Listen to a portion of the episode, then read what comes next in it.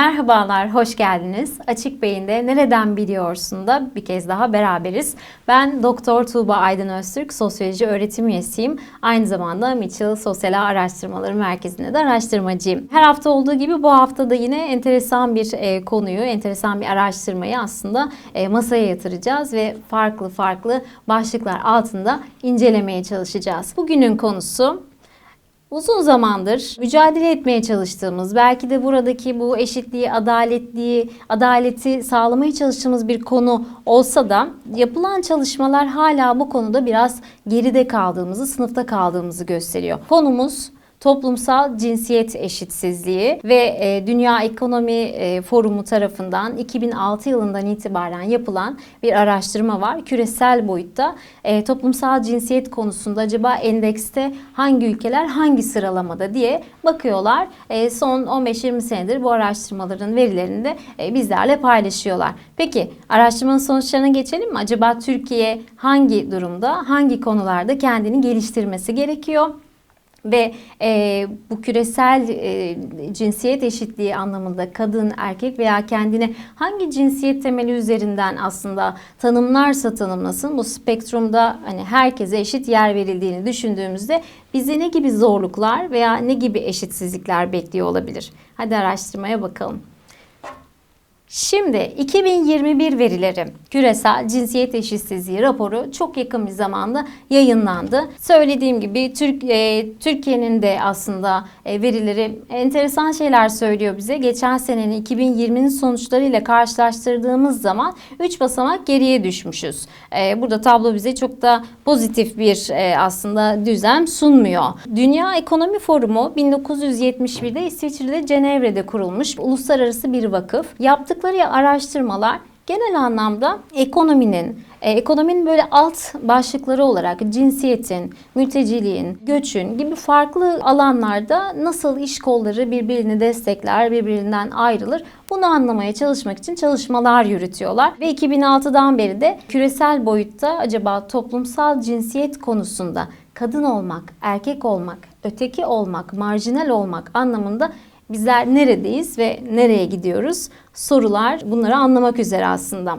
Peki aslında büyük başlığı söyleyerek başlayalım bence. Türkiye Cinsiyet Eşitliği Endeksinde 156 ülke arasında 130. sırada. Maalesef geçen seneye göre biraz daha hatta gerilere düşmüş durumda. Şimdi ilk önce isterseniz araştırmanın içine bir dalmadan evvel diyorum ben. Hep böyle duyuyoruz biz bu toplumsal cinsiyet eşitliği, işte kadın hakları, erkek hakları, erkeklik krizi, kadına şiddet sürekli gündelik hayatımızda gerek konvansiyonel medyadan yani televizyondan, radyodan, gazeteden gerekse sosyal medyadan bunlar işte Twitter'dan ve Twitter, YouTube başta olmak üzere tüm sosyal medya mecralarından bu bilgiler bize ulaşıyor. Bunlar hayatımızın içerisinde. Artık kadın erkek meselesi veya bir şekilde cinsiyet teması sadece 3. sayfa haberlerinde değil, hayatımızın tam ortasında duruyor ve eşitsizliğin yeniden ve yeniden kurgulandığı bir yer olarak aslında yeşeriyor ve karşımıza çıkmaya devam ediyor.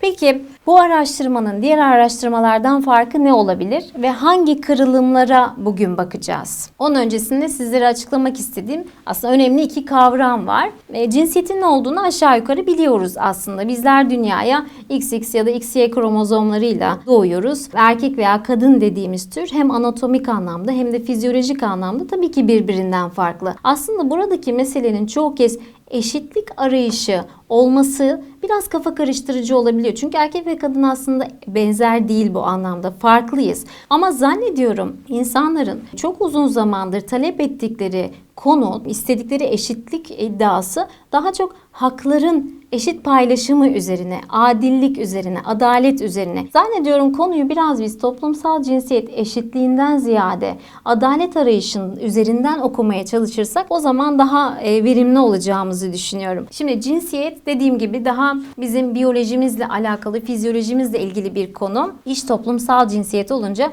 bu sefer kültürel normlar işin içine girecek, inançlar işin içine girecek. Yani bizim sosyolojik yapı içerisinde kadınlar şöyledir Erkekler böyledir. Kadın dediğin işte şöyle davranmalıdır, hanım hanımcık olmalıdır. Erkek dediğin ağlamaz, uyumaz, üşümez, acıkmaz. Bunlar, bu roller bize yüzyıllardır hatta in- insan aslında e, evrimsel olarak bu dünyada yaşamaya başladığı andan itibaren biraz ekilmiş kültürel kodlar ve biz bunlara inanıyoruz. Bir anlamda da bunları hayatımızın gerçekliği haline getiriyoruz çünkü etkileniyoruz bunlardan. Kültürel kodlar genelde bizim daha önceki atalarımızdan, ailelerimizden, büyük büyük babalarımızdan, annelerimizden gelerek bugünün süzgecine geldiği için toplumsal cinsiyet normları artık bizim hiç sorgulamadan kabul ettiğimiz gerçekler haline geliyor. Ama bir yandan da eşitsizlik kelimesinin altını çizmek lazım burada. Çünkü eğer bu araştırma 156 ülke arasında yapılıyorsa ve Türkiye sıralamada ancak 130. sırada kendine yer bulabiliyorsa demek ki burada bizim sorgulamamız gereken bazı konular var demek oluyor. Bu araştırma nelere bakmış? Bu rapor neleri incelemiş? Hadi bakalım. Hmm, ilk olarak şunu söyleyebiliriz. Kadınların iş gücüne katılımı. Buna bakmışlar. Sonra Siyasal yaşama katılımları ama buradaki katılım bazen oy vermek gibi bir vatandaşlık e, görevi de olabilir. Bazen parlamentoda yer bulmak gibi siyasi bir irade olmak, bir liderlik vasfına sahip olmak olarak da kabul edilebilir. Acaba kadınlar burada nerede? Bu da ikinci sorgulanan konu. Üçüncü sorgulanan konu ve bence çok önemli bir konu olduğuna inanıyorum. Eğitim. Kadınlar ne kadar sağlıklı, nitelikli eğitime ulaşabiliyorlar? Dördüncü incelenen konu sağlık. Gerçekten sağlık konusunda cinsiyet fark etmeksizin aslında belki de hepimiz sadece insan olma temelinde sağlığa ve sağlık hizmetlerine erişebilir durumda mıyız? Bir de bu sorgulanmış. Bunların dördünün totalinde ortaya çıkan bir konu var tabii ki. Diyor ki araştırma. Peki bunlar bir araya geldiğinde bize eşit fırsatlar sunuyor mu? Acaba bizler gündelik yaşamda hayatlarımızı devam ettirirken iş gücüne ortak katılım sağlayabiliyor muyuz? Siyasi örgütlenmelerin içinde miyiz? Eğitim alma hakkımız var mı? Sağlık sistemlerinin içinde miyiz? Ve bu dördü birleştiğinde bize acaba her anlamda bir eşitlikçi bir fırsat dünyası sunabiliyor mu? Şimdi bakalım sorular bunlar aslında hipotezler bunlar. Bakalım bu yara neredeyse 20 senedir devam eden araştırma 2021 sonuçlarında neler söylemiş. Önce şunu söyleyerek başlamak lazım. Aslında istatistik bilimi şunu söylüyordu bize. Salgın öncesinde, bu küresel salgın öncesinde e, cinsiyet eşitliği yaklaşık 100 yıl içerisinde çözümlenebilecek gibi duruyor diyordu. Fakat pandemiyle birlikte bir önceki videoda da aslında biz ele almıştık kadınların bu iki mesai, üç mesai çalışma meselesini hatırlarsanız. Ee, pandemi sonrası diyor ki bu süre artık 100 yıl değil 136 yıl.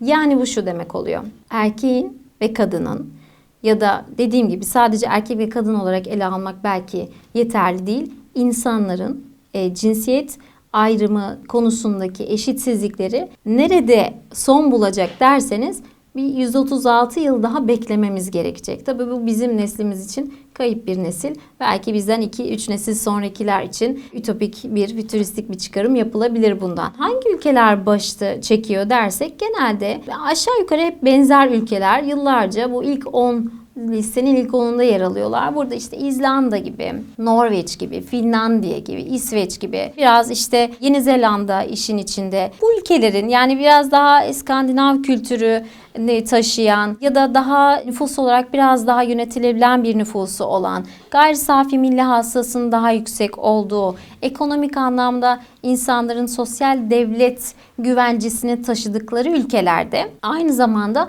toplumsal cinsiyet eşitliğinin de aslında neredeyse çözüme kavuşturulduğunu görüyoruz. Hatta Yakın zamanda İsveç'te şöyle bir uygulama başlatıldı. Anaokullarında kızlar ve erkekler için farklı oyuncaklar tasarlanmak bırakıldı. Duygu bebekleri artık hani bebeklerin herhangi bir cinsiyeti yok.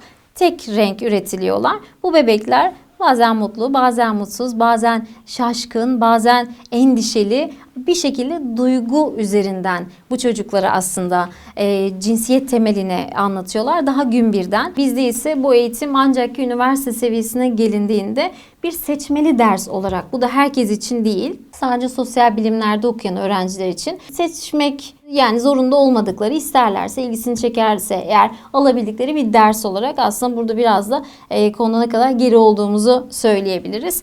E, ikinci konu siyaset konusu Bu genel anlamda tüm küresel dünyada aslında parlamentoda kadının temsili çok düşük. Siyaset için yani bu liderlik vasfı için bizler kadınları ilk aşamada aklımıza gelen cinsiyet değil. Genelde peşinden gitmeyi tercih ettiğimiz kişiler veya o yoğun aktif siyasetin içinde olan kişiler daha çok kadınlardan oluşmuyor. Bu da aslında kadınların daha az yönetsel anlamda daha az temsil edildikleri anlamına geliyor. Çünkü burada var olan bir toplumsal cinsiyete bağlı bir eşitsizlik, haksızlık, bir problem varsa bunun temsilini yine en iyi sağlayabilecek ve aslında bu var olan problemi içeride anlatacak kişiler içeride değil. Genelde problem bundan kaynaklanıyor aslında. Yani bir sebep ve sonuç ilişkisi var orada. Peki iş dünyasına da bakıyor bu rapor. İş dünyasında da Orta kademeye kadar kadınlar çok iyi bir yükseliş içerisinde. Fakat üst yönetimde genelde e, kadınları çok aktif göremiyoruz. Hatta oranı da söyleyeyim ben size. Bakıyorum %27 yönetici pozisyonlarında tüm çalışanlar incelendikleri zaman sadece kadınların temsiliyeti %27 gibi bir oran. Şimdi burada iki tane bilgi vereceğim size. İki kavramdan bahsetmek istiyorum. Bir tanesi duymuşsunuzdur belki cam tavan kavramı. Yani kadın bir erkekle aynı eğitimi alsa da, aynı kalifikasyona sahip olsa da cam tavan yani cam görünmeyen aslında e, erişemeyeceği bir yerlerde onu sürekli engelleyen bir tavanla e, biraz bir erkek domine veya bir şekilde işte yükselemeyeceği daha da yükseğe gidemeyeceği bir yerde karşılaştığında biz bunu cam tavan kavramıyla anlatıyoruz. Ama şimdi kesinlikle bu konuşmayı böyle yalnızca bir e, cinsiyeti övgü dizen ve bir cinsiyeti de biraz öteleyen bir e, anlayış üzerinden okumayın lütfen. Çünkü bir diğer kavramımız daha var burada. İş dünyasına sıklıkça e, karşımıza çıkan kraliçe arı kavramı. Kraliçe arı kavramında da şöyle bir kadın Evet, başarılı hayatını devam ettirmiş, iş hayatına belirli bir yere gelmiş ve bunu zor, zar zor yapabilmiş. Çünkü bu çok düşük temsil oranları var farkındaysanız. Kendisi bu noktaya geldikten sonra bir başka kadının daha gelmesini istememesi ve oradaki tek kraliçe olarak aslında devam etme isteği Maalesef bu da çok yaygın bir uygulama. Belki bu ikisi konusunda dikkatli olmamız gerektiğini düşünüyorum. Peki tablo hep olumsuz mu? Yani hiç mi bir şey iyiye gitmiyor? Gidiyor. Küresel bağlamda baktığımız zaman eğitim ve sağlık konusunda pozitif bazı özelliklerin olduğunu görüyoruz. Gerçi bu rakamlar son yani pandemi sonrası bir kırılım göstermiş. Sağlık hizmetlerine ulaşmada bir tık daha yani o iyiye giden tablo bir, bir tık böyle düşüşe geçmeye başlamış ama şu anda kadınların eğitime ulaşması ile ilgili sıkıntılar büyük ölçüde, büyük nevzede bir e, ortadan kalkmış gibi görünüyor. Bizim şu anda cinsiyet eşitsizliği adına aslında problem olarak sayacağımız konuların başında biraz daha işe katılım, yönetime katılım veya siyaset e, siyasete ya da işte karar verici mercilerde olmakla alakalı. Tabi bunlar bir yandan önemli konular olsa da bazı gerçekleri de böyle altını tekrar çizmek isterim. Türkiye'de 10 kadından en az 4'ü e, şiddete maruz kalıyor. Bu şiddet, yani şiddet dediğimiz zaman lütfen sadece fiziksel şiddet gelmesin aklımıza. Şiddetin çok fazla alt türü var. Genelde gündelik yaşantımızda en fazla karşılaştığımız şiddet türü de psikolojik, sözlü şiddet. Bunlara maruz kaldığımızın çoğu kez farkında bile değiliz aslında. Flört şiddeti, cinsel şiddet, e, yine siber şiddet son zamanlarda internet üzerinden artan uygulamalardan sonra bunların sıklıkla hayatımızın içinde olduğunu ve bunlara karşı çok acilen bir önlem alınması gerektiğini söylemek lazım. Sözün özü Dünya Ekonomik Forumu dediğim gibi 2006'dan beri bu araştırmaları yapıyor. 2021 sonuçları Türkiye adına çok parlak bir tablo sunuyor bize. İşe, eğitime, sağlığa, e, yönetime ulaşmada hala sıkıntılar çektiğimiz ve hala şiddet gibi çok ciddi bir problemle de e, mücadele ettiğimizi gösteriyor. Ama bitirmeden önce şunu söylemek isterim. Türkiye'deki konuyu ben sadece kadın meselesi üzerinden okumanın çok yetersiz kalacağını düşünüyorum. Çünkü bu toplumda erkek olmanın da çok büyük bir sorumluluğu var ve bu kendini erkeklik krizi gibi bir konuyla aslında e, su yüzüne çıkartıyor. Yani doğduğunuz andan itibaren sorumlulukları sırtladığınız, güçlü olmak zorunda olduğunuz, çok hızlı bir şekilde gelir yaratmanız gerektiği, ailenize bakma sorumluluğunun size sürekli hatırlatıldığı bir dünyada erkek olmak da böyle bir toplumda kolay değil muhakkak. Bu sebeple cinsel yönelimi veya cinsiyeti, toplumsal cinsiyetle ilgili fikri ne olursa olsun bizim konuya insan odaklı bakmaya başlamamız gerekiyor. Bunun aciliyeti Böyle bir sıralamada 156 ülkenin olduğu bir listede bizim ancak ki son 20'de olmamızı ancak bu şekilde açıklayabiliriz. İnsan eşitliği üzerinden ama dediğim gibi tekrar altını çizmek isterim. Eşitlikten ziyade eş değiliz, benzer değiliz, fizyolojik, anatomik bir sürü farklılığımız var ve bu farklılıklar çok güzel. Bu farklılıklar olduğu gibi kalsın ama en azından adil bir dünyada yaşayalım. İfade özgürlüğümüz olsun. Eşitlik arayışından ziyade adalet arayışı bizi çok daha hızlı, daha iyi yerlere götürecektir diye düşünüyorum. Meselenin sadece kadın, erkek veya öteki üzerinden okunmasının da ben e, biraz sakıncalı olduğunu uzun vadede düşünenlerdenim. Konu hakkındaki fikirlerinizi çok merak ediyorum. Çokça tartışılan, çokça hayatımızın içinde olan, her gün aslında bu toplumsal rollerle bezendiğimiz bir coğrafyada sizce toplumsal cinsiyet nedir, ne anlama gelmektedir? E, bu raporu nasıl okumalıyız? Çok teşekkür ederim dinlediğiniz için. Kendinize iyi bakın, hoşçakalın.